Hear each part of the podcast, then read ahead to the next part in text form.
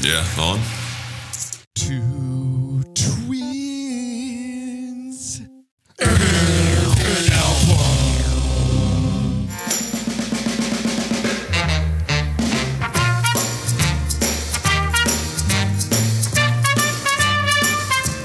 Hey, yeah, yeah. Yeah, yeah, yeah. Yeah, yeah, yeah, yeah, yeah, yeah, yeah. Ow. Oh.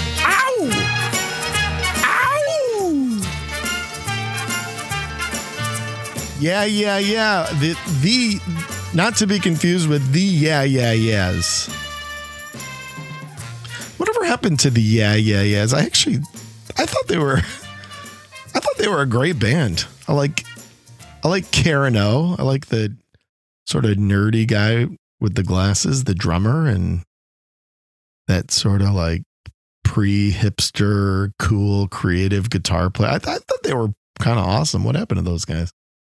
Uh, the yeah, yeah, yes. I never got into them like you did. I, I don't. I remember the name Karen O, and I remember they, had a, they Yeah. had a record that you loved. I can't remember. Well, I, they had a couple, I, and I think that they tried to like turn her into a solo thing, ish. Like that was the game plan for her, and then it kind of didn't go as planned.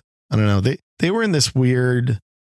They were in that weird uh, sort of mid two thousands time period where things were really going pop. In fact, I remember they started out as a real stripped down, you know, kind of thing, and then by the end they were like doing pop records. You know, so so we'll shift away from that. That's our that's our yeah yeah yeah segment. Uh, well, which was uh, not not exactly planned. Uh, as Check most- back in with us for episode 246. yeah, well, where we'll be dissecting the IAS entire catalog. Um, but you know, uh, pivoting to our featured group uh, here on episode fifty-one, we're on five-one, buddy. Feel almost feels like we're starting a new era, you know, starting a new chapter. Even though we're not, it's the same same bozos, same deal on the deal here, right? We're not doing anything special on the deal here. but uh, an important band. I think you know we can agree a band that uh, we probably didn't anticipate taking 51 episodes to get to. But listen, Frankie goes to Hollywood's important. I mean, we, uh, you know, you want to you want to make sure you you chip off all the important groups before you get to Tool. I think, right?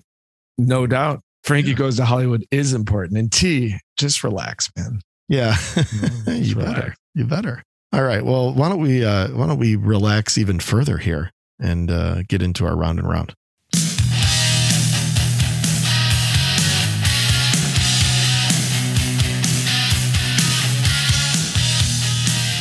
Nubs, now that you've uh, you know really loosened up, why don't you give us uh, what you've been listening to lately as far as the long play format? What do you got, bud? I've been listening to an album I really want you to check out, and a band that is so underrated, and that is the band Oceansize. And the uh, I think it was their second album. Well, I assume they're named after the Jane's Addiction song, so I'm already kind of on board. You know, Probably. I mean, probably. Their second album was uh, and every album they've done has been fantastic. They're they're kind of a prog, modern prog 2000s sort of deal with uh, you know, kind of like shearing guitars and just everything's really big and thoughtful. They're just an awesome band. And you should check them out. Everybody should check them out. They're really, really, really good. I don't think they're together anymore, unfortunately, like all great bands. But uh, I've been listening to that one a lot and for, for good reason. Also, the first album by Iona, uh, another prog kind of Celtic band that I was able to see when they were still around. And uh, I scored a copy of their very first album, which is awesome. They have a guitarist named Dave Bainbridge, who's again underrated is the theme today. I mean, he's like one of the most underrated guitarists, I think, in the world. And then lastly would be uh, Ozzy Osbourne's Bark at the Moon, which was the first album without Randy Rhoads. This was with Jake E. Lee. It's very 80s. It's got a lot of synthesizer, which I love, of course, in Ozzy's music.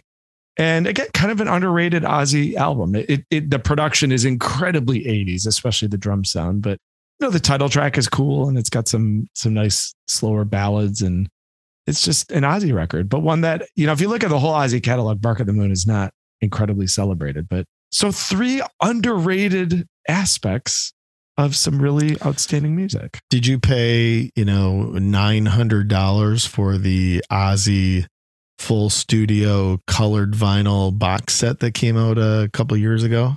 I did not. I know someone on this uh on this in this show who did. what? Who? Who?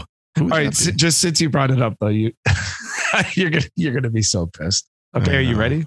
Not really. Go ahead though. My copy of Bark at the Moon, which I acquired recently, is the Japanese import vinyl pressing with the Ah. Obi strip. Of course. It also comes with a set, and this is if you really find the jet the Japanese pressing that's really sought after, Yeah. you get the one that comes with a set of Ozzy tattoos.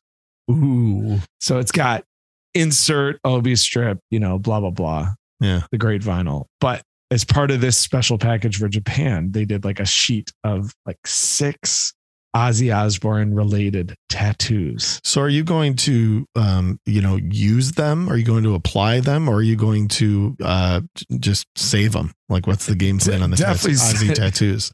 Definitely save them though. It's a little tempting to use them, but yeah, I, I, you know, everyone's different as a collector. When when I get anything that's collectible, I don't use it. Like I don't put posters on the wall. If a poster comes with an album, unless I have two or three of them. Well, you're failing You know to I mean? tell everybody about the shirtless Phil Collins poster you have on your wall. So I Yeah. actually disagree with that. Yeah, yeah, yeah.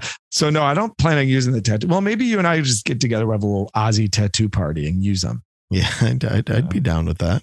Yeah, exactly. T, what do you got for running around? You know, I, I've got three brand new albums. Actually, it, it's been a good um, month or so for releases, and trying to get caught up. But three of them that are kind of on the radar here lately are the first is by the band AFI, and you know, AFI is kind of a I don't know. I guess they're a emo thing, uh, rock punky. I don't know. I don't. I don't know exactly. They kind of fall into that certainly they've been part of the emo conversation. I mean, they've been around for like 20 years. So, but they've certainly created some longevity. I think their music is a bit more layered than just kind of whiny emo stuff. And I, I it's a band I've always really liked. I love the singer's voice.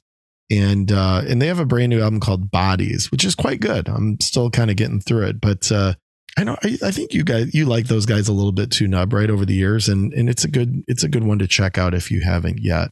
I really liked that. They had a great two album run, which was Sing the Sorrow. Oh, was that the name of the album? Yeah, it sounds that a right. song? Yeah. And December Underground.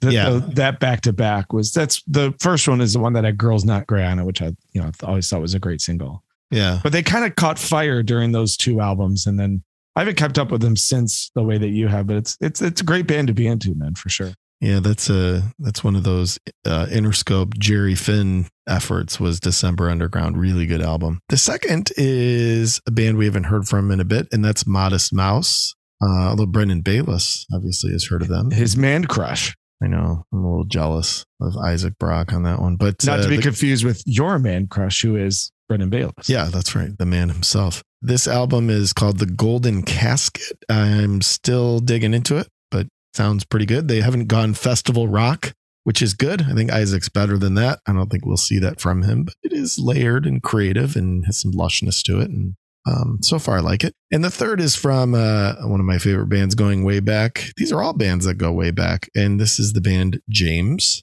out of the UK and the album is called All the Colors of You. So, three new releases, but from three bands that have been around for some time. And boy, are we about to talk about a band that has also been around for some time. Uh, these guys actually got, I think it was technically the late 80s, um, very, very late 80s when they got together.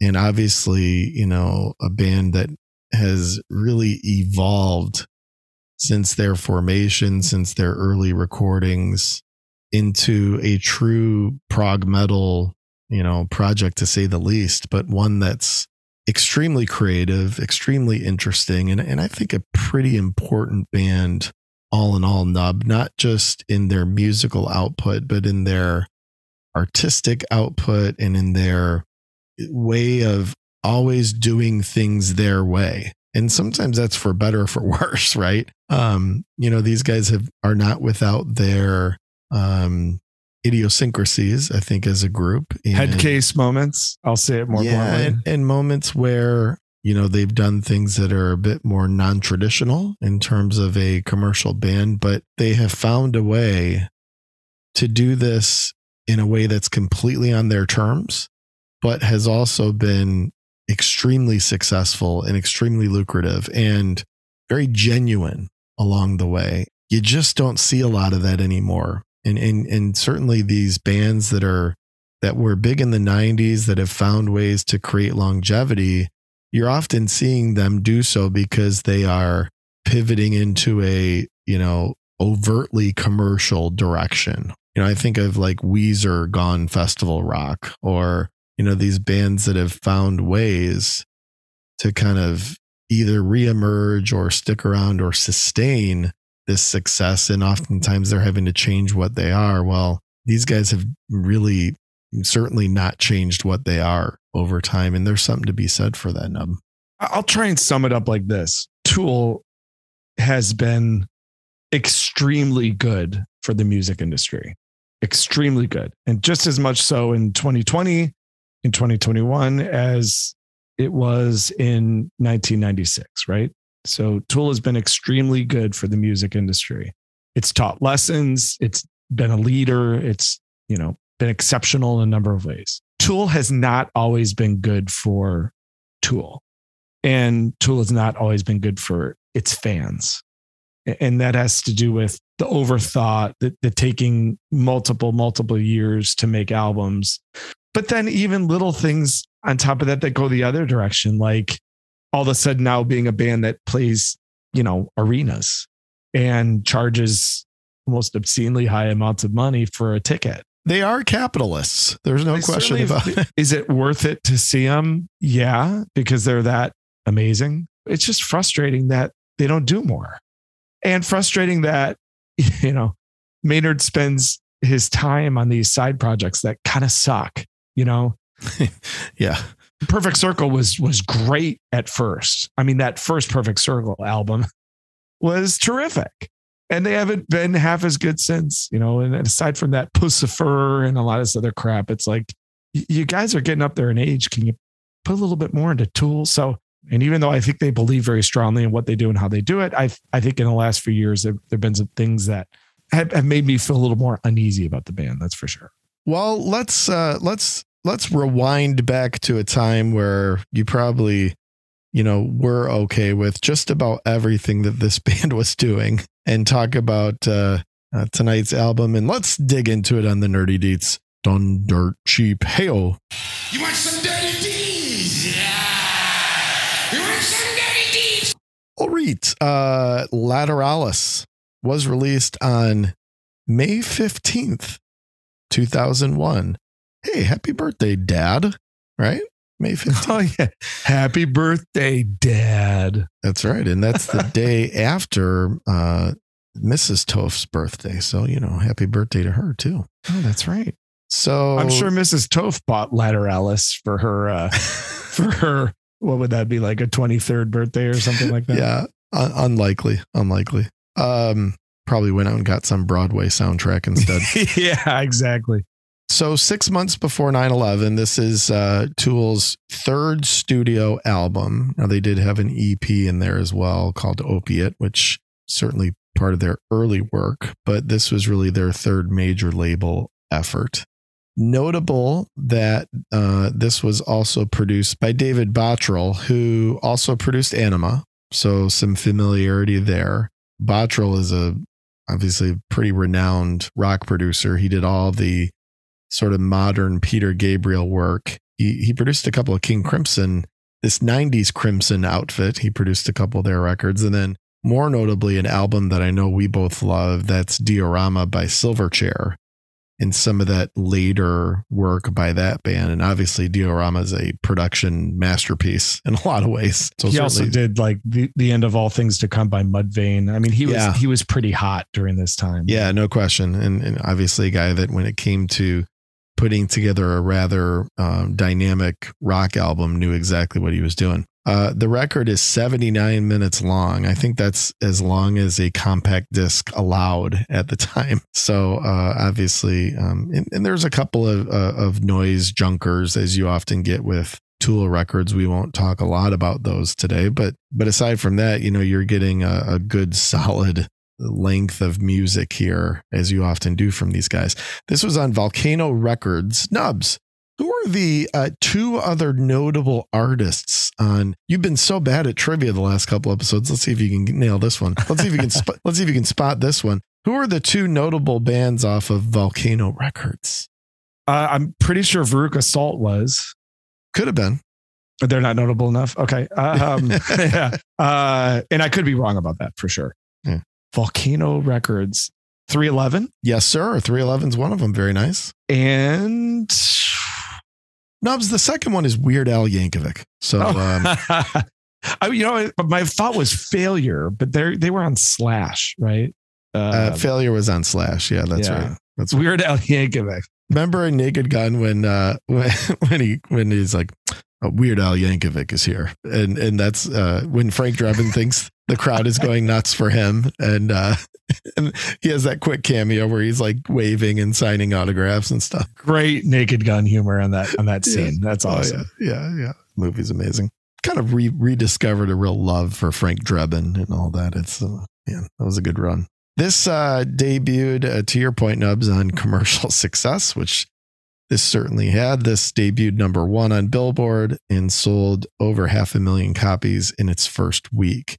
It was a real evolutionary point for the band creatively. So to couple that with this commercial success, and obviously, you know, with the exception of Schism, there weren't really any other hits on the record. Now, Schism was a huge single no question, got a lot of radio airplay. And it was a song that really um, captured at the right time a more commercial radio friendly audience. That song actually won a Grammy uh, for best uh, metal performance. They didn't even have to give the Grammy back now. They were able to keep it. So, um, and I don't know, I don't know what this is worth, Nub, but the Rock and Roll Hall of Fame did a definitive 200 list of albums for for whatever it's worth, and uh, Lateralus was ranked 123rd on that list. And I there's something to be said for that, I guess. I don't know. It means jack shit to me for an organization that it took. How long did it take them to get Rush in there? Like 20 years or something? yeah, yeah, Give too long. Yeah. Way too long. Um, this was around, this was an interesting time, obviously. This was when Napster was in full effect. And Tool, I don't, you know, and they've always had a sense of humor about what they do. Um, they they actually announced a a fake album with a bunch of fake song titles and and a bunch of people on Napster started creating these phony files of these tool song titles that they had released and people were posting them and downloading them and uh, you know I don't know if they did that just to screw with everybody but it was kind of a in today's world you release an album and you don't even have to do anything. It shows up on your Spotify or your Amazon Music subscription or whatever it is.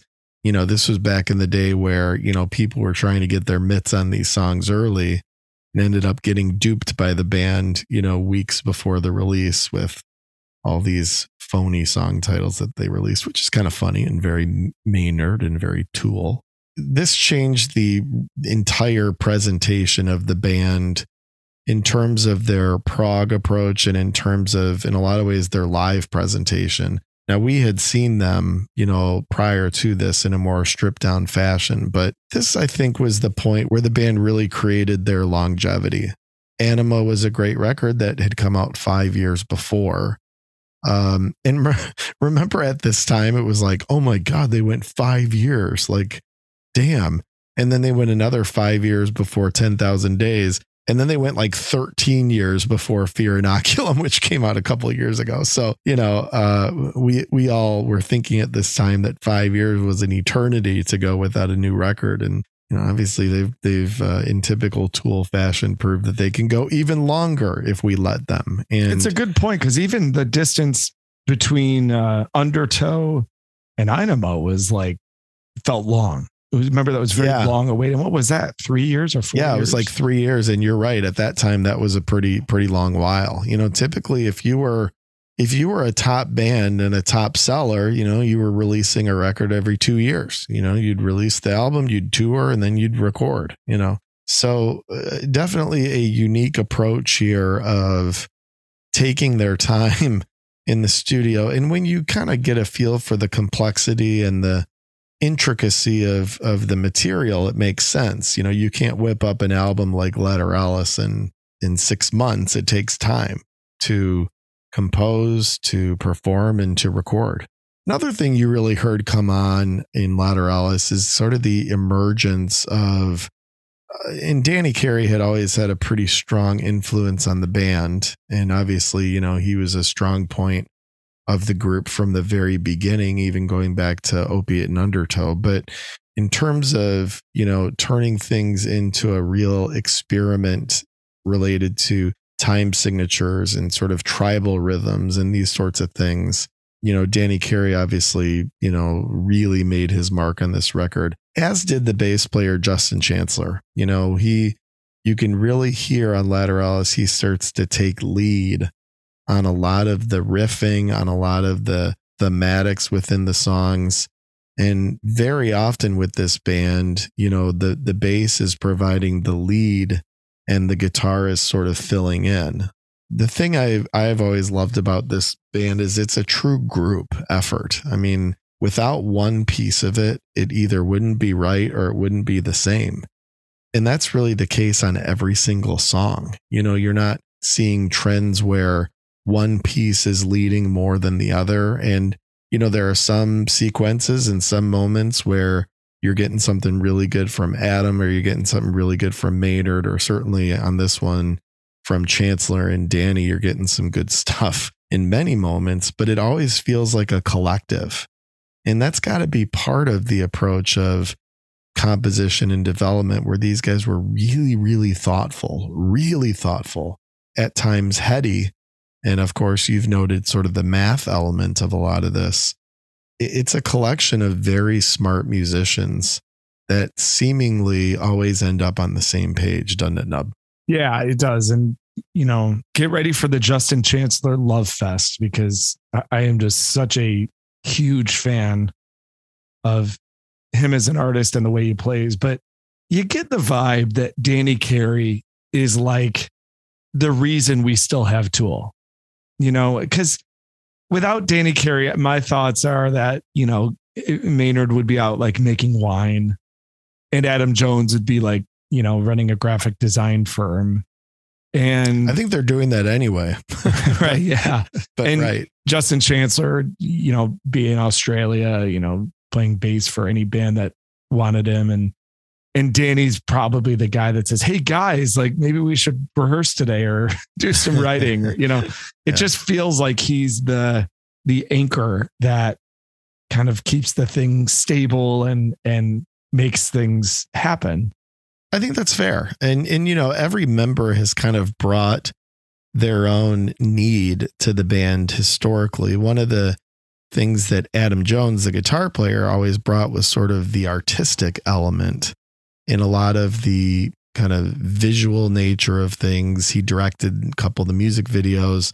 Uh, I'm sure he had a hand in the album artwork in a few cases, but this artwork was actually developed by Alex Grey, and it's it's important in how unique it was at the time. You know, th- this was, you know, still at a time where you were getting a lot of just regular jewel cases and you were getting, you know, some of the cardboard sleeves and and and this was I think as we were just coming off of some of the digipack type ideas that were happening around that time, but but Tool was always on the forefront of you know album artwork and still are even fear inoculum had some stuff that was pretty amazing but I just want to say how excited I am that you're talking about that. yeah i know but Oh, yeah, yeah. I knew- After I years of giving me so much grief about my obsession with album art and packaging, here we go. yeah I, you know i knew i was putting this section together i was like all right well i know at least he'll like this one but you know this uh they were using this um transparent sort of you know film almost plasticky material providing the the booklets and the liner notes and you know, things were meant to sort of line up different multiple sheets because the whole concept visually around Lateralus is around sort of the the body form, that colorful, sort of transparent, you know, uh, human body form. Um, and, and it's a pretty interesting and, and pretty wild um, piece when you go purchase it and you bring it home and you start sorting through it. It's like, whoa, this is pretty cool. Um, and kind of goes hand in hand. The the visual nature of it really goes hand in hand with the music properly. And and they did that, you know, with their most recent release, as I mentioned. They certainly did that with Ten Thousand Days. These guys have, and even Anima had kind of an interesting um, approach to the artwork and the liner notes and the tribute to Bill Hicks and all those. I mean, these were things. Well, that, remember that the Anima had it did the it did the animation. Remember, you'd move it, and the, yeah, you're right. They were breaking this ground before Lateralus. I mean, shit, T, 10,000 Days had, it had a set of like goggles built into the that's right. sleeve, which by the way, opened from the top and the bottom. So Right. it's just, and it can't, it won't fit in any, that, that the symbolism that I loved of the 10,000 Days packaging was it didn't fit in, in any storage unit. And then they took it a step further. Fear Inoculum has, it's got like literally a video inside of it. Yeah, You know what Yeah. I mean? So yeah. yeah they've always pushed it in in some of the you know most remarkable ways in in rock music history Very much so, and even back in the Undertow days, I mean, their their music videos and some of their visual treatments um, on stage. Granted, it, it it sort of evolved more as we got to this point, but you know, they were always doing things uh, from a visual standpoint, an artistic standpoint, and certainly a, an album artwork and packaging standpoint that were extremely unique. And, and Lateralus was a, notable part of that. The last thing I'll touch on is is something that we don't talk a lot about, which is lyrics. And there are probably a handful of artists where I actually do enjoy keying in on the lyrical content and and, and who I feel really bring uh, something that needs to be noticed and something that needs to be uh, respected in terms of kind of the lyrical approach. So, PIFO, I know you'll appreciate this one, buddy.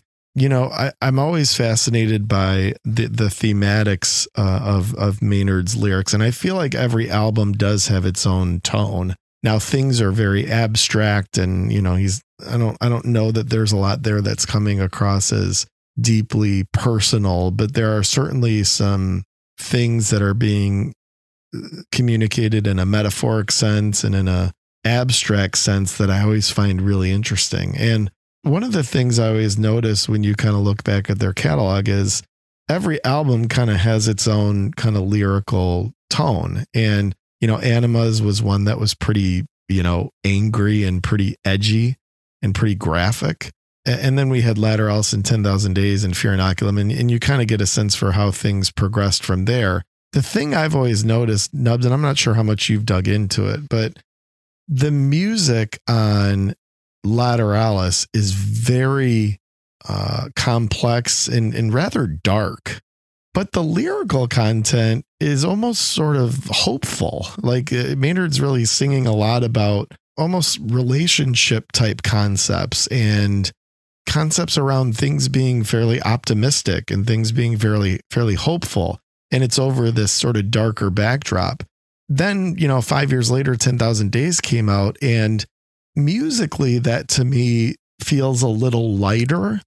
You know there are some moments that are a little bit more upbeat. There are some moments that are a little bit more sort of major keyed and but the lyrics are freaking depressing right? So so i always feel like there are these dichotomies going on of you know him wanting to you know bring a certain lyrical tone that in some ways complements and in some ways almost artistically clashes in a very intentional way with what's being done musically. But i've always found that as intricate and complex and in some cases dark musically Lateralus can come across that lyrically there's actually a lot of positivity I've I've found. Do you ever get that vibe or do you do you dig into Maynard's uh lyrical approach much at all? well th- like you if there's any band that i pay a little bit of attention to on this topic it's tool because i i do think lyrically they're very interesting i i think it's an excellent observation i would say that Anima is in the category of the 10,000 days where the the music's a little brighter but lyrically, it is so dark. Oh yeah. You know, I mean, and so I think you're right. I think that's been a theme, you know, from at least that point forward, where maybe that more dim the music, the brighter the lyrics, and you know, vice versa. And that plays into the band's sense of irony, you know, and Tool's always been kind of one of the masters of of using irony as a tool, pun intended, in terms of how they do their work, how they produce. we were going to do it at some point, you know. Yeah, we were yeah. do it at some point. exactly. in terms of how their albums are produced, how they're designed, song structure, you know, the lyrics, everything has this really sneaky, slithering sense of humor running through it that you have to find and you have to kind of look for it. That irony is certainly there in the uh, exact traits that you are describing. So I like it. It's a good read. Well said. Let's get to the wonder stories, buddy.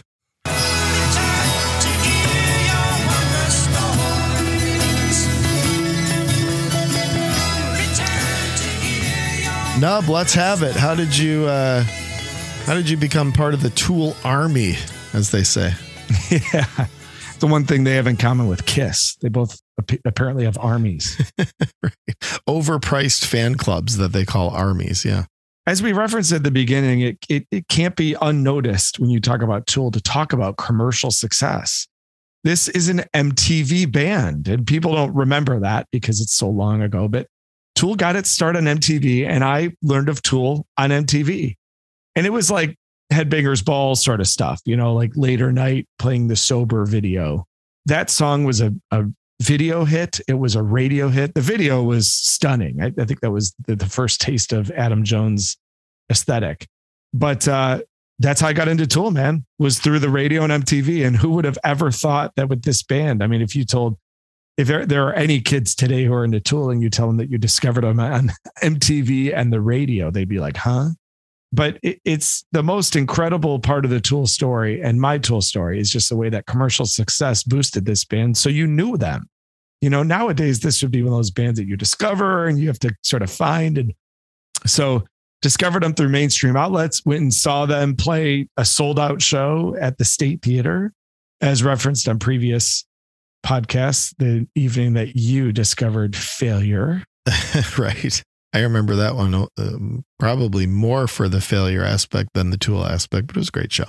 for sure. And then saw them again on Lollapalooza on Anima, and that was that was probably the moment for me for me where I was like, okay, this band is something really different because of the theatrics and the, just the way they hit the stage and the way that they sounded.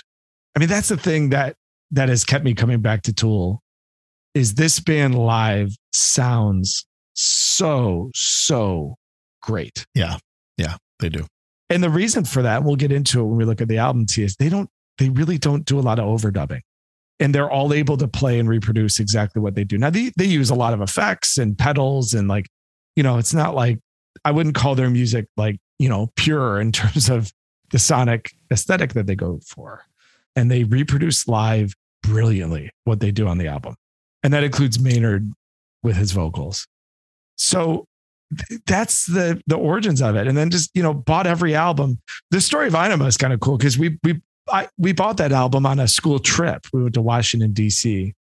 And that's where I bought the cassette and just listened to it over and over and over again. And the fascination for Tool built. The only thing that's gotten in the way of, of being a huge Tool fan is Tool. The fact that they've only put out five albums in 30 years. I mean, that's it. Yeah. know? Yeah.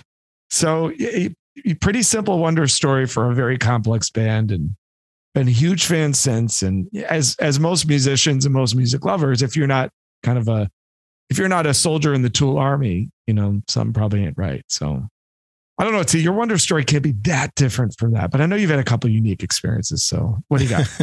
well, I think I've mentioned it before, but what I remember about that state theater show, besides, of course, failure, was Maynard came out and the the entire show he just walked around in a circle.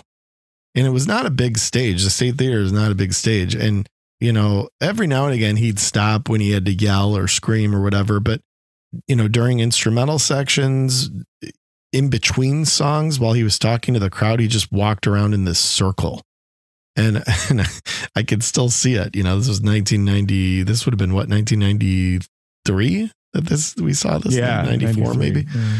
maybe 94. Yeah, could- the album was 93. It could have been 94. Yeah. And I remember, I don't know if you remember this part, but he came out and he said, you know, they played one or two songs and he said, All right, listen, um, we're going to do this really fast tonight because my favorite band, the Jesus Lizard, is playing St. Andrews Hall a few blocks away. And I want to get this done and go see them. So, you know, so we're not going to screw around too much tonight.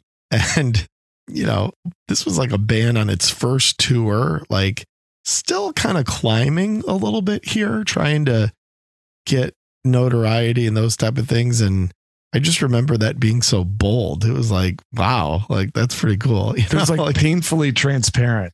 yeah, it's like, God, and remember, th- you know, this is like a year out from Guns N' Roses and Metallica and all of the antics and ridiculousness of that tour. And that that's what you expected from rock stars, not for a guy to get up and say, Hey, by the way, like, you know, we're gonna make this quick because my favorite band is playing down the street. you know? Right, right.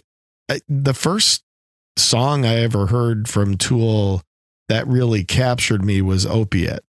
And I, I was, uh, this was my freshman year in high school, and I was dating this older girl, and and she was like hot and cool and liked cool music and all that, and and she popped in Opiate, and I remember like it was a moment for me. You know, I've described a few different song moments, but that one was big for me. I remember hearing that and being like, I knew sober and I knew, you know, I mean, at that point, you kind of knew prison sex and some of these like tool songs that were out and were popular. But hearing opiate and realizing that this was something that they did before Undertow and that this was something that, you know, had this uh, groove and this sort of pop sensibility to it. And it was like, oh man, these guys are, you know, these guys are for real. And then, of course, you know, Anima came out and everything blew up. But that was kind of the first moment for me. And it couldn't have been that much before Anima uh, was released, but it certainly was before, where, you know, I, I really took notice uh, of them as a band. The the many uh, live shows, I mean, I think, I don't know if you've kept count. I've probably seen them 20 times, I would guess. Um, Tool? yeah. 20? Yeah. Oh, geez. I, I, I From I've seen them Undertow to now? I didn't know they've been ar- around that much. I, th- I think I've seen them like five times. Okay. Well, and the thing that's always notable is, you know, what kind of Maynard you're about to see. And, you know, things now have gotten to the point where he doesn't do the character move as much. But I remember one year at a Lollapalooza, he came out and he was a preacher, you know, and he had a reverend collar on and he was like doing these preaching bits in between songs. They were actually really funny. One year he came out just completely covered in purple paint head to toe, and all he was wearing was boxer shorts. So he was all purple with white boxer shorts on. It was kind of amazing. Um, he he pl- he was like a construction worker at one point. He had like the the uh, um reflective whatever safety vest and the hard hat and all that. I mean, you, you know, He's it's always the farmer too. I don't know if you've ever seen the that. farmer yeah, i mean so you know it's always kind of uh, there has always been used a good word irony but certainly a tongue-in-cheekness to this band they really don't take themselves too seriously and they could i mean they're good enough they're heady enough they're complicated enough but they've always been and i think this is part of what has created their longevity is that they've always had a touch of humor in what they do and while they've been pretentious in some ways, more, I think, in their approach and in their sort of band logistics, I don't think they've been pretentious in their attitude and in their presentation. One of the shows I'll always remember is on 10,000 Days. I was living in New York City at the time, and they were playing two nights at Carnegie Hall. And to your point about the way this band sounds, I mean, they sound incredible. They they would sound incredible in a in a warehouse, uh, let alone at a theater that's the, you know built for acoustics in that way. And I remember this was like early in the StubHub days, and I remember it's you know the show sold out in four minutes or whatever. And and I went on StubHub and and and paid two hundred dollars to sit up in the balcony and see them. And I remember being like, I mean, I was totally broke at the time, and I remember being like, oh my god, am I really going to spend two hundred dollars on a concert? You know, and, and this was 2005 or six. And now that's Now- cheaper than their face Yeah. value. yeah. I mean, now you're spending two hundred dollars to see like you know everybody. So, and of course, and you're you spending go- 300 to see Tool. Yeah, that's right. And if you go on StubHub, it's a thousand dollars rather than you know. So it really, uh, it really, you know, made my tummy hurt for a few seconds that I had to pull the trigger on a two hundred dollar ticket. But uh, you know, it was well worth it. And seeing that band at, at Carnegie Hall was pretty amazing. So, I Nobs, I was thinking that maybe uh, before we get to the record, we just get in a quick top five. I think these guys, while they've only put out a handful of albums, are top five worthy. What do you think? I am into a top five. The cool thing about the top five for Tool is that uh, it's five songs, but it lasts uh, 120 minutes. yeah, exactly right. Well, why don't we go back and forth? What do you got in your top five, buddy? So, do you want to do? Sometimes we do these random order. Or you want to count down five to one with one being the best? What do you think? Well, for these, I mean, mine's kind of more randomized. So, uh, Is it? Okay. You know, but you can go in order if you'd like. One thing that's important to you is that uh, sometimes we try and ignore the album that we're looking at when we do the top fives. Yeah. I, I can't do that with Yeah. That's Yeah. not it. Yeah, I know. I've. I've got a couple too. It's all good. All right, cool. So uh, for my number five, I'm going to go with Vicarious, the opener off of 10,000 Days. Yeah. And uh, a- any Tool song that just opens with Justin Chancellor doing something unique on the bass, interlocking with Adam Jones, it, it's going to be a good sign. And the album we're about to talk about is, certainly a good, good example of that. But Vicarious to me is just a perfect Tool opener. It's got the kind of, you know, winding intro with the interlocking rhythms and then it opens up into some really dramatic lifts and maynard's voice is reaching some pretty uh, fantastic heights and i just love vicarious so that's my number five well I, let's just say that's my first one how about that well, and a nice uh, connection to Lateralus in that uh, Vicarious also features five beats per measure, which obviously Yes. we're going to talk a lot about today as we dig into the tracks. You know, mine, I, I unintentionally actually did put it in order. So I'll kind of go back in order with you. So for number five, I have Pneuma, which is off uh, Fear Inoculum. This was their most recent release and the second track on that record. And, you know, this is a longer piece. It's like 11, 12 minute type of a deal. And I, I, I think easily the strongest point of Fear Inoculum and certainly one of the better things that they've ever put together.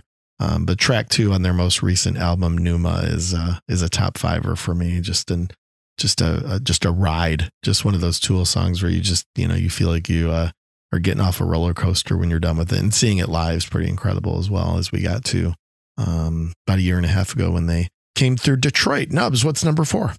number four you know all of these really could contend for my favorite tool piece and this one included and that is eulogy second track off of anima Yeah. the intro is a little long in fact in my uh in my digital version of the song i have to admit and I'm, i don't like admitting this but i i created a little uh nubs edit where i edited out maybe the first minute and a half of that intro Oh, really? yeah Okay. it, i I love See, it I it a- sets a mood See, I edited out all the junk tracks. I mean, I, obviously that that's an obvious move, but I uh, that's interesting. Okay, okay. it would have been it, it just awesome for like 30 seconds but it, i think it goes on for like a minute 40 you know Yeah, it's pretty long. and it does set a mood and and once the drums come in then you're you're sort of into it right but it it may be just a little excessive on that but eulogy again uh, a song with you know a really memorable emotional tie to it this is one where the lyrics play a huge role no doubt about it that was that's my second choice is eulogy t what's your next that would certainly be an honorable mention choice for me. Uh, definitely the song that I uh, liked the best on Anima for many, many years. Mine is the aforementioned Opiate, and I already talked about it, so I'll throw it back to you. Nub, what's three?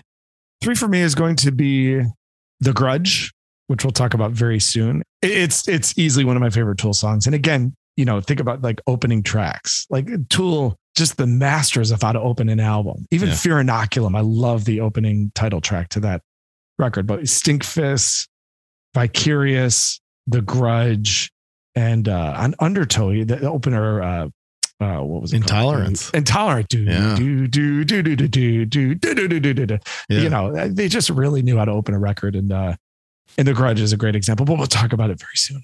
Indeed. Uh, my third comes off of 10,000 Days. And this is the, I guess it's, I, I'm going to put it as one song, but it's the Wings for Marie uh, 10,000 Days uh, duo, which is kind of a part one, part two.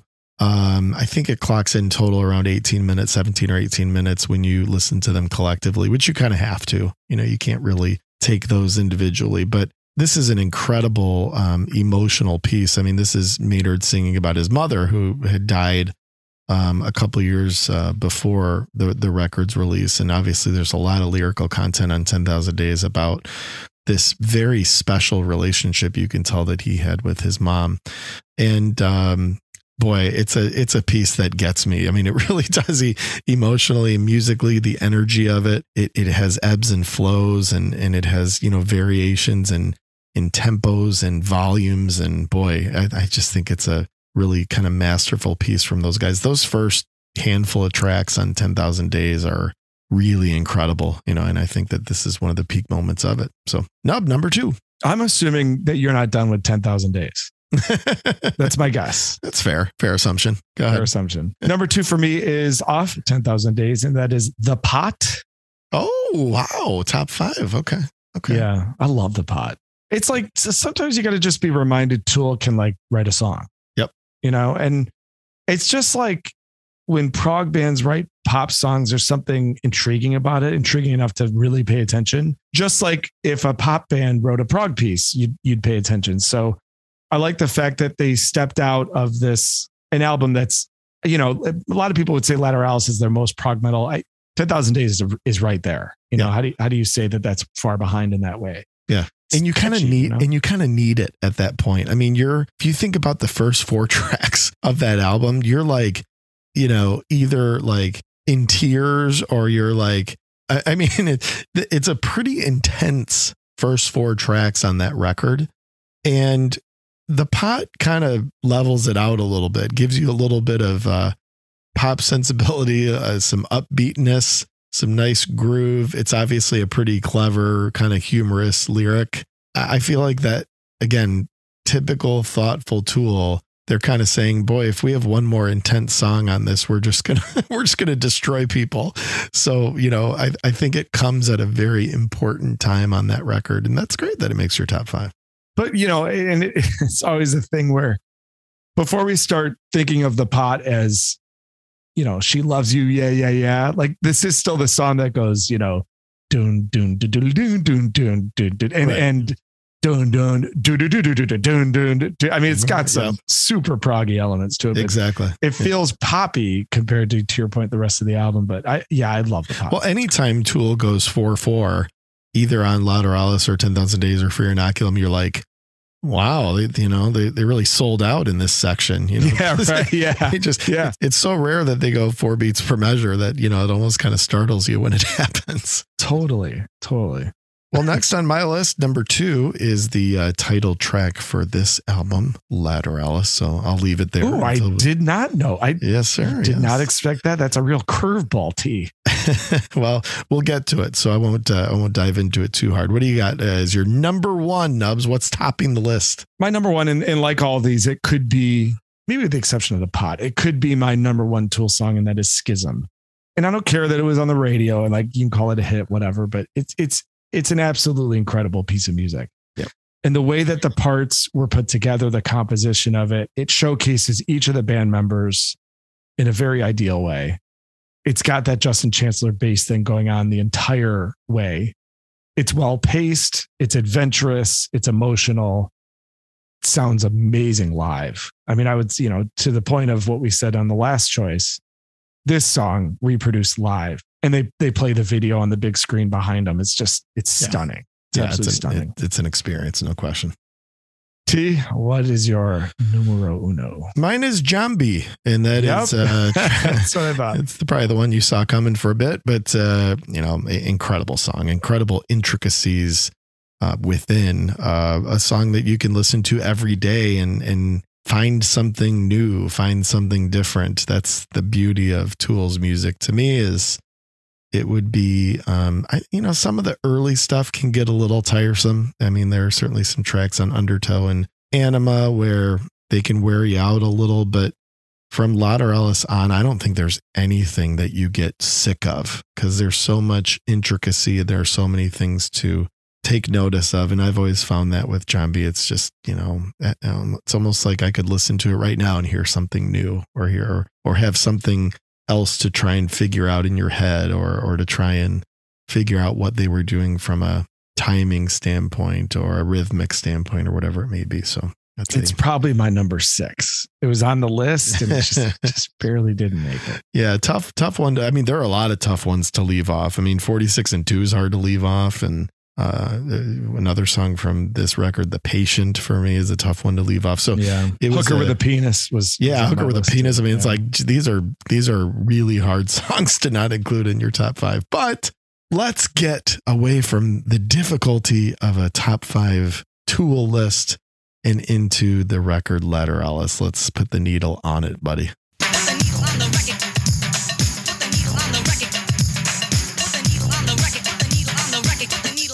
When the drum beats go like this.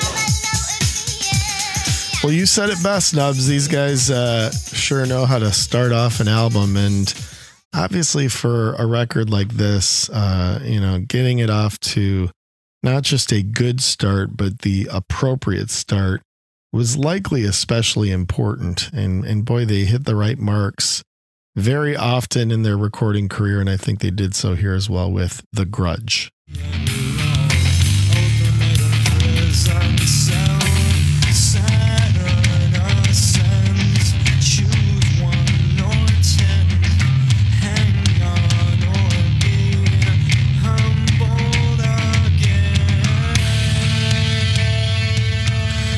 Now, Nubs, uh, I don't think anyone should be expected to just play one section from a few of these songs. So there, there, there are going to be a few moments here where uh, uh, a few selections here where I'm going to just go ahead and give you, uh, you know, a couple of sections because it's basically impossible. The Grudge is a very sectioned song, just like uh, the other Tool selections. And here's another part that I wanted to play from the middle real quick.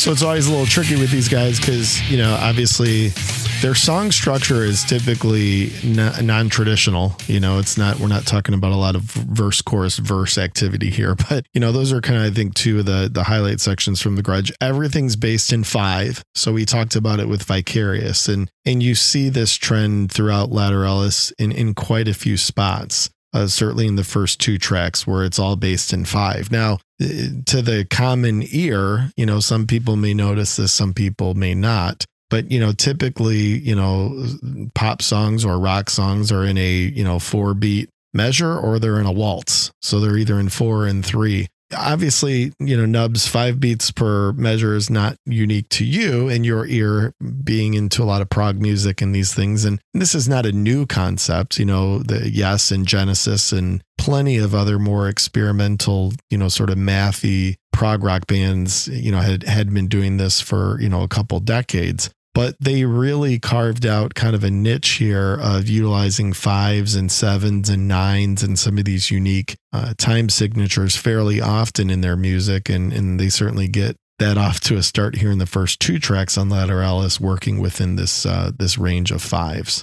It's glad you played the second clip, and here's why. Do you remember when uh, we were younger and we used to watch like uh, golf videos? It's fitting we're talking about golf because the Oh, you mean like the Muirfield Village uh, uh, highlight yeah, videos? the highlight videos and like the Jack Nicklaus videos. So Sure, yeah. there there was a moment where Jack Nicklaus is talking about uh, a hole at Augusta. I think it was I don't know on the front nine. I can't remember, but where he says it is my favorite shot in all of golf. You know, and you and I have always like He's talking about it. Pebble Beach. There was a certain oh Pebble uh, Beach, yeah. and of course, like you know, it, you have to put your ball in the middle of the fairway to get to his favorite shot in all of golf. Which I mean, most people can't do. So he's just like, yeah, this is my favorite shot in all of golf. All you have to do is hit a perfect drive. Like and you'll bust get it 330 down the middle. That's right. Yeah. so and he, and he makes this big deal about it and they put it up on the screen. You know, my favorite shot in all of golf. That moment that you played in the second clip is my favorite moment in all of Tool.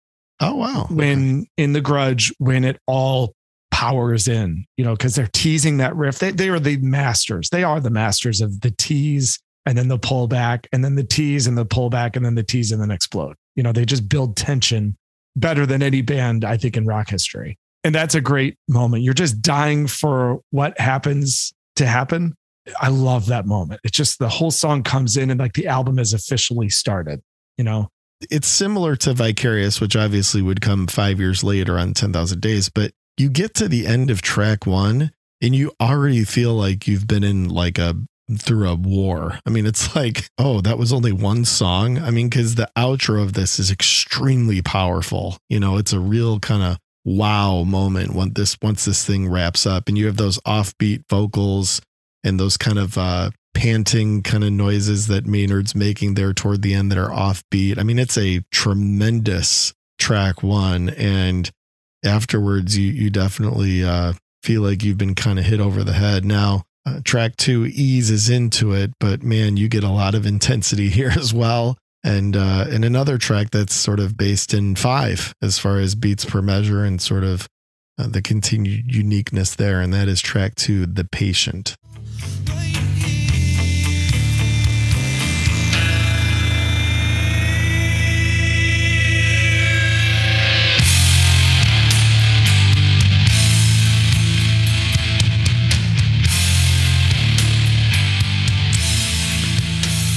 So again, it kind of you know you come off the grudge and it's you know eases you into it the first couple minutes. Boy, by by this point though, you're uh, you're obviously leaning into it pretty hard. Here's another section uh, uh, toward the back middle.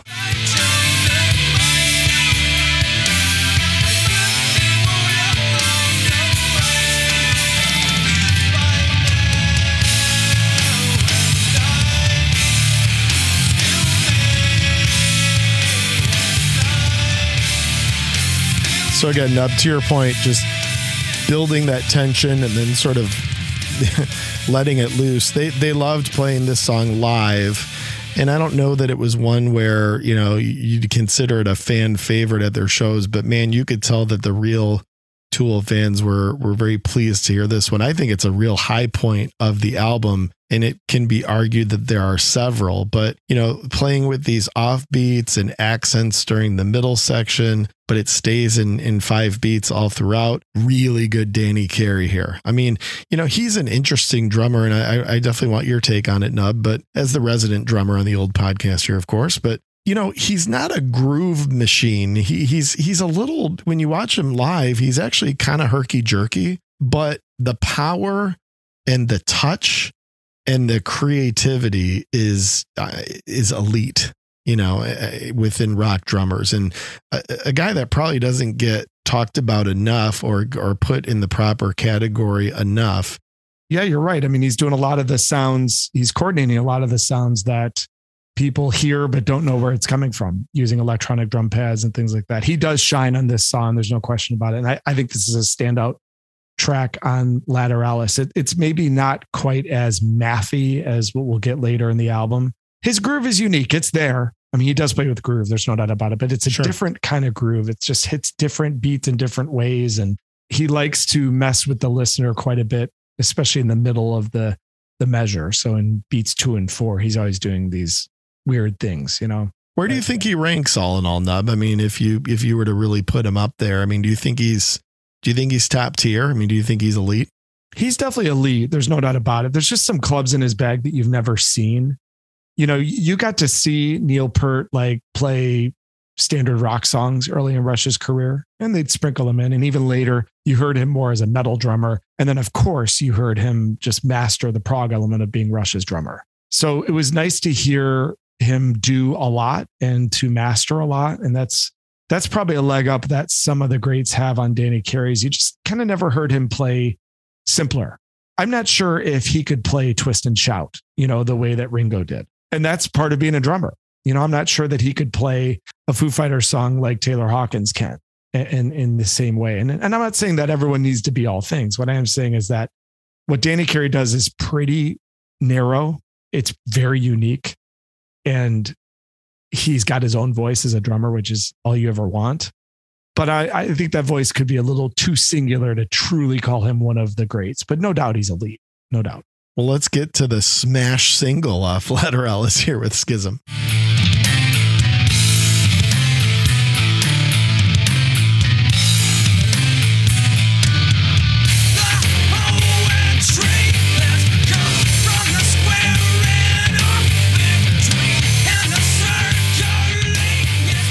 It's kind of impossible to just like I mean, we're both just kind of sitting here, you know, in front of our microphones. It's, uh, I don't know if you found that difficult. I wanted to get up and break something. Um, but, you know, yeah. by the way, Nub, you know, who says that a waltz can't be a rock and roll hit? Huh? Right, right. Yeah. Yeah. The waltz.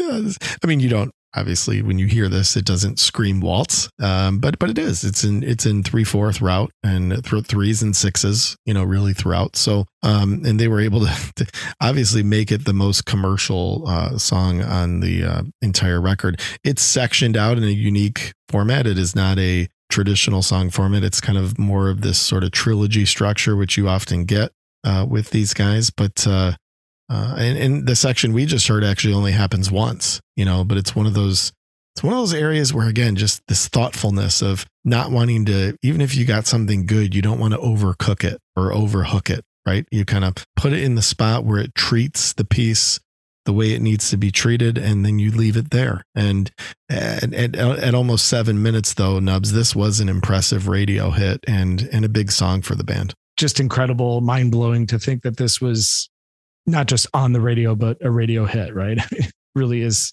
pretty incredible, but it's just, it's so well constructed. You know, the, the beginning is captivating. The ending is very dramatic, but what's going on in the middle is just, it's the completion of the puzzle. Maestro, great job choosing the clip because I think that's the most powerful part of the song. It's sort of the bridge, like you mentioned. I mean, how do you classify these sections? But, and, and the whole, again, lyrically, just this whole thing of the pieces fit, you know, and that whole idea yeah. It's it it ends up being catchy unintentionally so. And I think that's why Schism was a hit because you know lyrically it, it had some catchiness to it. You could you could sort of walk around and say oh, pieces fit, you know, and it's got that repeat thing going on near the end. It's a very optimistic song lyrically. You know, I kind of touched on it earlier, um, but you know, it's it's this aggressive, intense uh, musical piece. But yeah, the lyrically, at least what I'm gathering from it is that one that's uh, you know uh, about sort of collaboration and about connections and about um, hopefulness. And it's interesting the way it kind of you know almost butts heads with the the piece musically but i think that's part of what makes it all work. Well we get to a two-parter here and, and you saw this uh, you know fairly often with the band uh, but it's it's more of kind of a, a calm intro that then takes you into uh, sort of the main track. So this is the shortest musical piece on the record, uh, which really serves as an intro to the next one. This is Parable.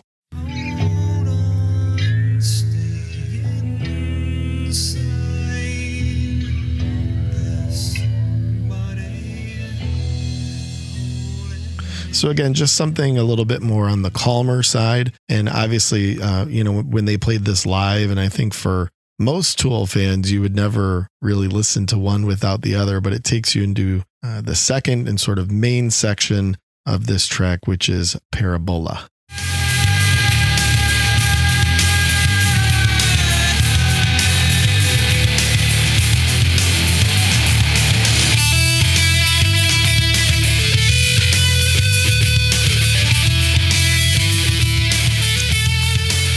Pretty uh pretty classic sort of trademark tool sound there. And it's a straightforward 4 4. So we talked earlier about how unusual sometimes that can sound when these guys go in a more traditional time signature. But you know, unusual for the album that you're in a straightforward 4 4. It's, it's the simplest song by far. I mean, this could have been on Undertow, this could have been on Anima. So I think Parabola is really kind of stripping things down to something that's a little bit more basic. Nub, what do you think of this one as far as the lead in? Of Parable and then sort of this kind of driving, uh, more simple nature of Parabola. It's going to sound like a hot take, but it isn't. I actually like Parable better than Parabola. Oh, okay. You know, they could have extended Parable into something that would have been more interesting. At Parabola, you know, they insist on playing it live every time I've seen them since this album came, came out. And to me, it's a beer song. Yeah. I'm not a huge fan. And it's not because in 4 4 and like a little bit simpler rhythmically. It's just because I, I really don't care for where it goes in what you might consider the chorus section when it kind of goes down. I mean, it builds and builds, and Adam Jones is doing that cool guitar thing. And then it, it just never takes off. It never, it doesn't have that explosion that most Tool songs have. So th- this is, you know, if we did a bottom five Tool songs, this would easily be in it. I'm just not a huge Mhm. fan. And they, they insist on playing it live. You know? I'm kind of with you on that, actually. Yeah, I think. Uh, I mean, I think it's good. It's a it's a little bit of a reset on the album. I, I think I think the parable section, the quiet section, is actually pretty nice, and you sort of do need that. I mean, again, after the grudge, the patient, and schism, you need to regroup a little bit, and and they were always pretty good at that from a sequencing standpoint. Um, it's okay. You know, I think it's okay. I, I agree with you live but you know it takes you into a song that that probably is anything but a beer song live. This is one that you know hardcore tool fans you can tell loved hearing live. And it's a song that you know for a decent period of time you were hearing fairly regularly uh, with the unmistakable you know drum intro from danny carey. And you know i guess you could get a beer on this one. And the good news is you'd keep your head on your body because typically this one literally uh, will blow your head off your body when you see it live. It's pretty intense here with ticks and leeches.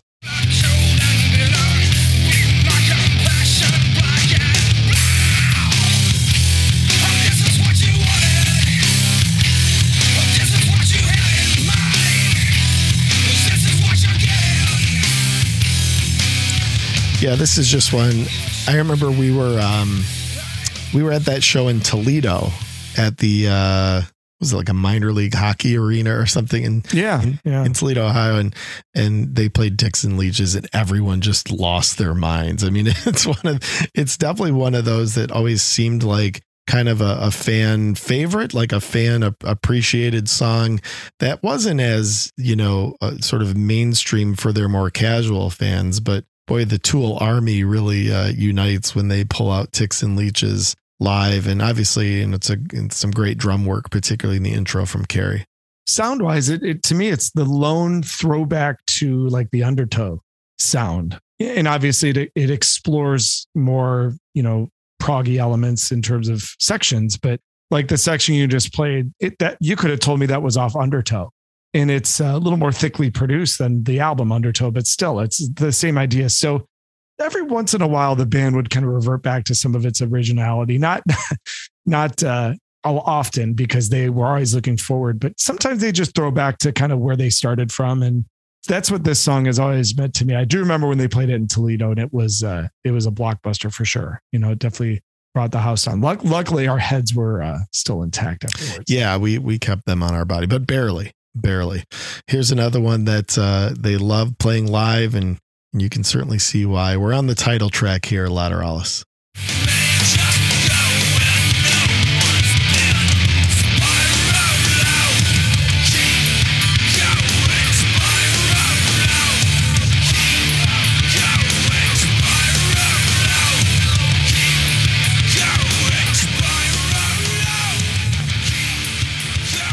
Spiral out. Nubs, does this one cause you to spiral out when you hear it, or uh, what do you think of the title track here? I think it's one of Tool's best songs. Well, you know, maybe now is the time to at least reference the Fibonacci sequence, right? Yes, yes, absolutely. This I, is the song. I that- thought you'd bring that on up. Yeah, this is the math. It, it's it's very tool like, and then it's also a little bit untool like to create such a formula, right? And to work around a formula because clearly their music is not formulaic. But you know, they came across this obscure mathematical uh, deal with which is called the Fibonacci sequence, and then and I don't know what it is. It's something to the extent of you know one one one three three five seven seven eight whatever, and they followed that pattern when they wrote this song. So that this song, if you look at you know the the measures and the beats and things like that it follows this fibonacci sequence which you know kind of cool kind of interesting a little formulaic and uh I think what they did around it though is cool. I mean, there are some great sections to this song. Have you ever seen them do this one live too? Yeah, it's it's quite an experience live, is. and yeah, it is. um, and you know, there's a, it's pretty intricate. I mean, you know, the the the main frame is sort of in a waltz. I think based on six, and the verses are in five, so you get a lot of differential here on, you know, making kind of some of these unique time signatures work together. Even though they're in different sections, they still blend together in interesting ways. And and it's a fairly simple song structure. You know this is as close to a, uh sort of verse chorus verse type uh, of an approach as you'll get on lateralus but obviously coupled with some very very intricate complex um, approaches to your point about the what is it? The Fib- fibonacci? I say that right? Uh, That's how that's how I'm saying it. Doesn't mean that it's right. yeah must You be know, italian Fr- fragile must be Italian. Uh, we close out with the uh, what, what is really kind of a um, a trilogy here, and and one that I'm interested to get your thoughts on, and and so we'll take it kind of in all three parts. The first is disposition.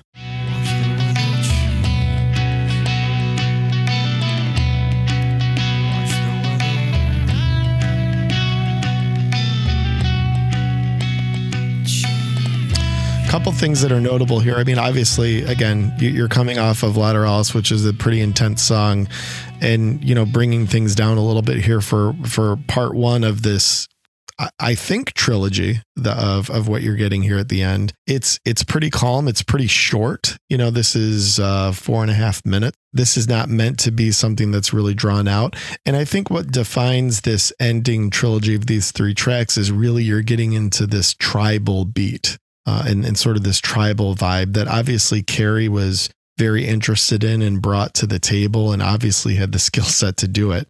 Chancellor's playing chords throughout the entire song. Adam's kind of working this digital delay. And Maynard is in his lower tier of vocals, very calm, more soothing kind of vocals. There's no screaming in this song. It's meant to be pretty atmospheric here on part one of this kind of three song run at the end.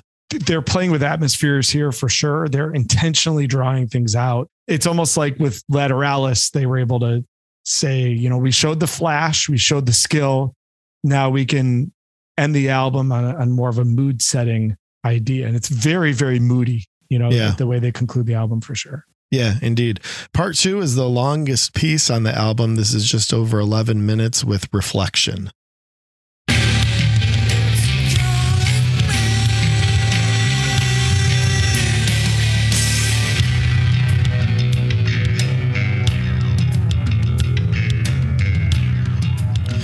We'll hit you with two parts on this one. I, obviously, you know, there's some effects going on here. So they're getting into some kind of more layered stuff that you'll, uh, that you- didn't really need at, at a lot of points during the album. But obviously, on this one, you know, you're getting some of those keyboard and sort of digital layers uh, within. Let's get to sort of toward the end of reflection here.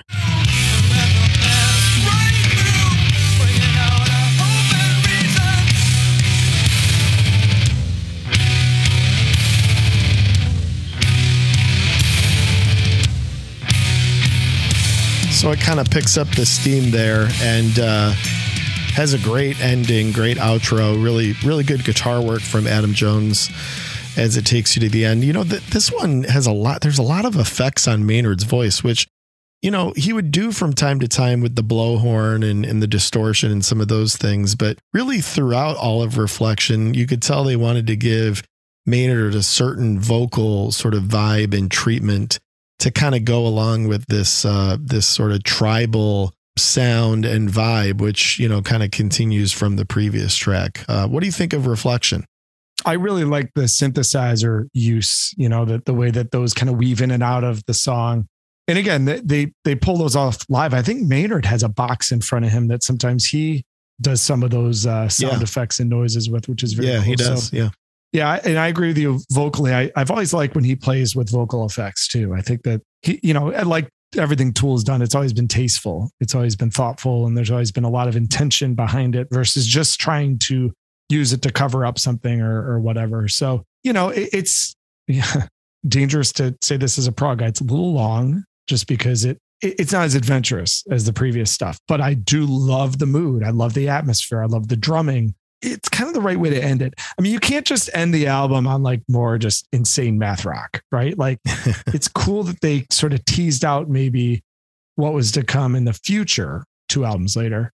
Because this again, this sounds like something off Fear Inoculum. It really does to me. You know, it's got that vibe to it. So Yeah. And it's the last track with with Maynard's vocals and it needs to be said. I mean, he has an incredible voice. I mean, in live, Oh, he yeah. sounds Oh, yeah. amazing. I mean, this, this is, you know, this is not a studio hack here that can only scream and can only uh, sing softly and can only be everywhere in between uh, when in a studio setting. I mean, his his vocals live, which do not demand a lot of treatments and those type of things, are really incredible. It's one of the great things about this band when you see them. It is. He's he look, he's an excellent singer and he also makes a great hundred dollar bottle of wine. yeah, if you're lucky. Let's close it up with an instrumental here in, in part sort of part three to round out this trilogy at the end in triad.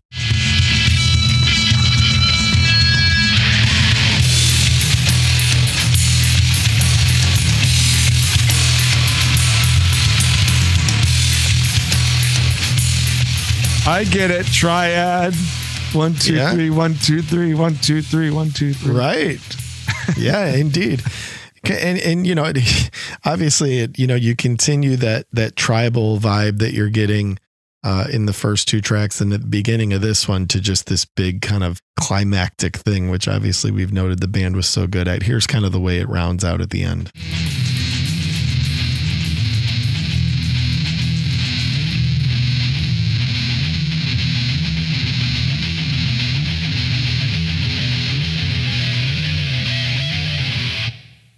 Pretty sweet ending there. And Adam Jones really comes through in the last two songs here. You know, I think Reflection and Triad is where you really see, you know, him kind of um, step up because really throughout the remainder of the album, you know, it's the it's it's the Danny and Chancellor show. Uh, in many ways. So it's good to hear Adam kind of, you know, come on strong there at the end. Really cool instrumental way, I think, to close this one out. Nubs. I don't, I don't know how many always make it all the way to triad as they're plowing through lateralus and it's 79 minutes um, but but if you make it to the end there it's a pretty satisfying way to close it It is extraordinary to think about this album being 79 minutes long. I mean, the the work they put into it, the thought they put into it. Yes, it's a long journey, but it's so extensive. And I think the beauty of Lateralus is that for years you can discover it. You know, you can hear things in it you never heard before. And just its sheer length allows for, you know, how many how many opportunities do you really have to sit down for an hour and 20 minutes and listen to something top to bottom? So over time, the thing will age well naturally, right? Because there's so many things to explore. You know, I'm I'm way more familiar with the top half of the album than I am with the second half, but the second half listening to it now almost feels like listening to a new album. And that's that's a good place to be, you know. Yep. Yep.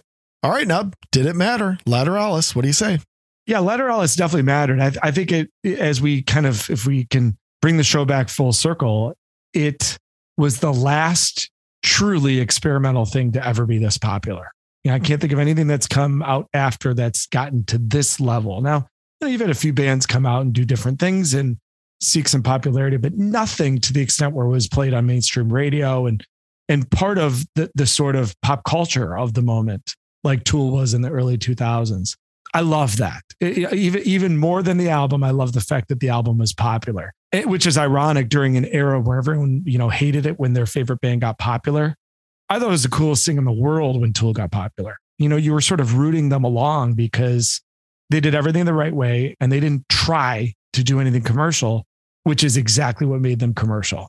And that's what's cool. You know, if you can find success by being yourself in any avenue, you root for that. And so it, it mattered because it's the end of an era. It's the end of something this different being this popular.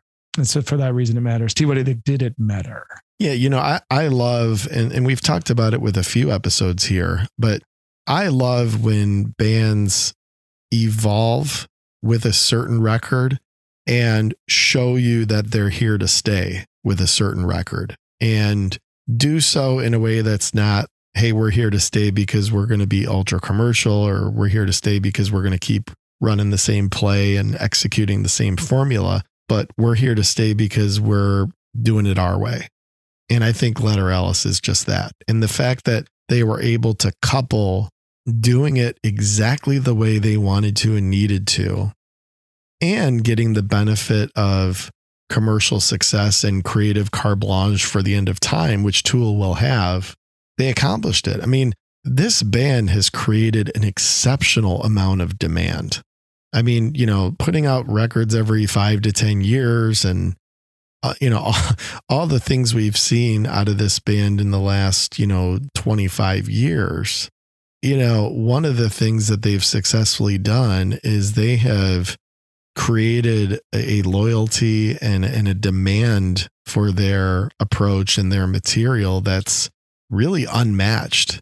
And I think Lateralus was a big turning point there of saying, hey, we could put out records like Anima all day if you want us to, but we're going to pivot to something that's more experimental, more proggy, and we're going to do it our way. And the fact that they were able to generate more respect and more demand from something like this, I think was a real signal to other bands at the time, to industry people at the time, to you know make sure that you're giving bands creative room to do what they do because it can work. If it's genuine and it's true to their skill set and their kind of artistic need and expression and you've created that loyalty and you've created that demand you know it's going to work. And and lateralus certainly worked and and i think it worked for all those reasons. All right nub where are we putting this one buddy? On the final cut on the turntable in the collection collecting dust or are you putting Lateralus in the for sale bin? I don't know. What are you doing bud? Definitely not for sale bin. I've got it collecting dust just because of its sheer length, top to bottom. There's uh, tracks on it that will live on forever. wow But- okay. But to, but, I mean, listen, to pretend like I seek out top to bottom listens of this album for everything I just said, right? The, the beauty of the length is that it'll be long standing. The detriment of the length is that from a top to bottom album, am I listening to it frequently? No. And you know, do I feel like in a in a standard record collection, like is is this vital enough to be in there? I do, but it, it'd be collecting dust. I mean, I, I just you know, pulling it out, listening to it top to bottom is quite a task. But again, the tracks on it, the schism, the grudge, the patient, like these things can and will always be listened to. But, you know, Lateralus and in the back half of the album and Parable, these are not things that I think are just vital listens that you need to check in with regularly. So I've got Lateralus collecting dust too. What do you got? I love when you surprise us. I, I love when you keep us on our toes. You know? it's on the turntable, man. And this is a pretty easy choice for me. I mean, I think that while they've put out some really important work in their entire catalog, I think this is their best record top to bottom. I think it was extremely ambitious. And perhaps, uh, you know, with any band in kind of the history of rock, you got to put it up there in terms of its ambition and in terms of its signaling that this is a band that's really evolving to a unique point. And uh, and I just love albums like that. You know, I wish there wasn't the junk, the noise junk tracks and all those type of things. And you know, maybe it didn't have to be 79 minutes long all in all. So I don't I don't think it's perfect, but um but it's on the turntable. There are too many strong points here. Uh there, there are too many adventures here to be anything but in my opinion. So it's an important band and I think it's not just the most important record from said band, but I also think it's top to bottom their best. You know, there are moments on any Tool album where you have ebbs and flows, but this one, top to bottom, I think demonstrates, you know, a, certain amount of strength that was uh, very special and unique at the time. And even 20 years later, uh, you can go for quite a ride as you uh, knife through these songs and, and in many cases still try 20 years later to uh, figure them out. All right, Nub, let's wrap this up, baby, with a little bit of they are fighting. Nub, what do you got, buddy? I played a little golf yesterday and I had, uh, you know, my playlist going. So I'm just going to choose three songs that uh, came on while I was golfing. I had good golf songs here. One first is you, how did you hit him, buddy? Did you hit him Oh, long and terrible. Did. straight? no. Well, I hit them okay. I couldn't putt. Just horrible, horrible putting. Yeah. Terrible. But um, the high point of the round was probably these songs, which was uh, first was off an album called 1984, and the song is "I'll Wait" by, of course, Van Halen.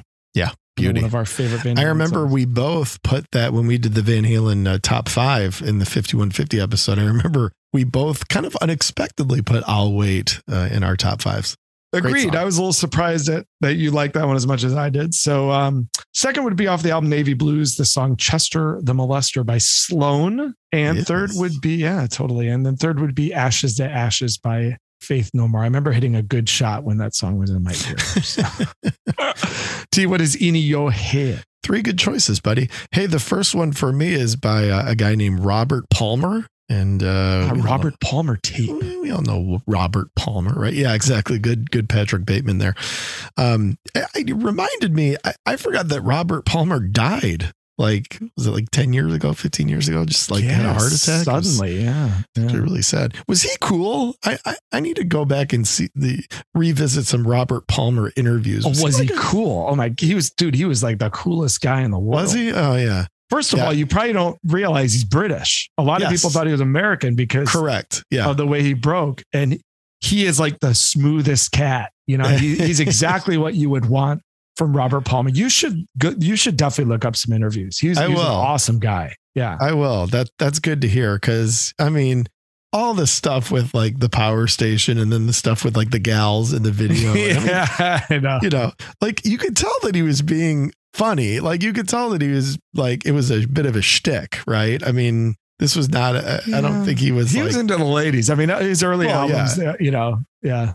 yeah, but Have I mean, you ever heard his his early work? Like "Sneaking Sally Through the Alley" is one of his first albums. His early work is oh funky as hell. yeah, I mean, looking for clues. I mean, Well, yeah. Clues is yeah, Clues is a masterpiece for sure. But even For sure. before Clues, yeah, yeah. Yeah, yeah. Well, this is one of his pop songs from the '80s. This is called "Hyperactive." It's uh, Oh, I know. Yeah, that one's good. Yeah. we're going into hyperactive.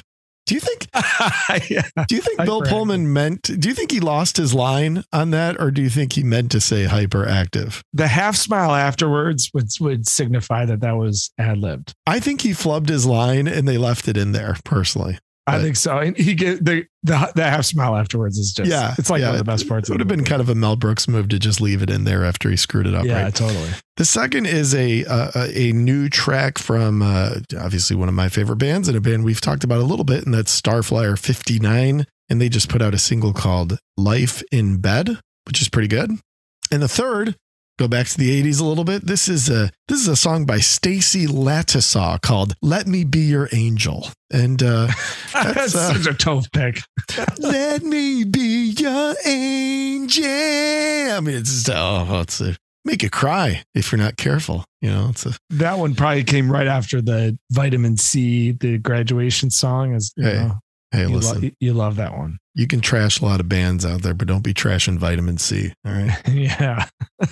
Nubs, good stuff, buddy. Uh, it probably took us uh, longer than we thought to talk about this band, but uh, really uh, cool album to get your take on and uh, and enjoyed it. Enjoyed it. Absolutely. I'm going to get back to my mathematics. And I'll tell you what, T, that was episode 51, right? Episode 52. You better get your legs trained because we're going to be running up that hill here on episode 52. So get Spoiler. ready. buddy. Get ready. Spoiler, spoiler alert.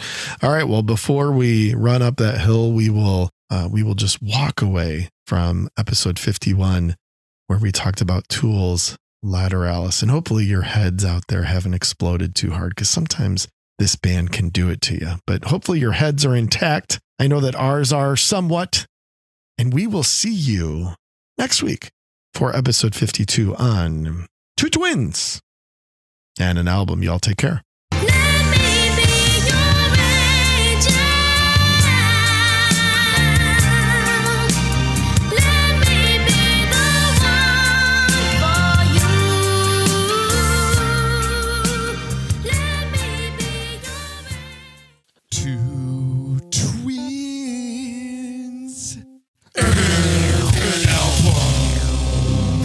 Well, that's about it. That's all we have. I hope it wasn't too disappointing. We will see you on tour. Until then, take it easy.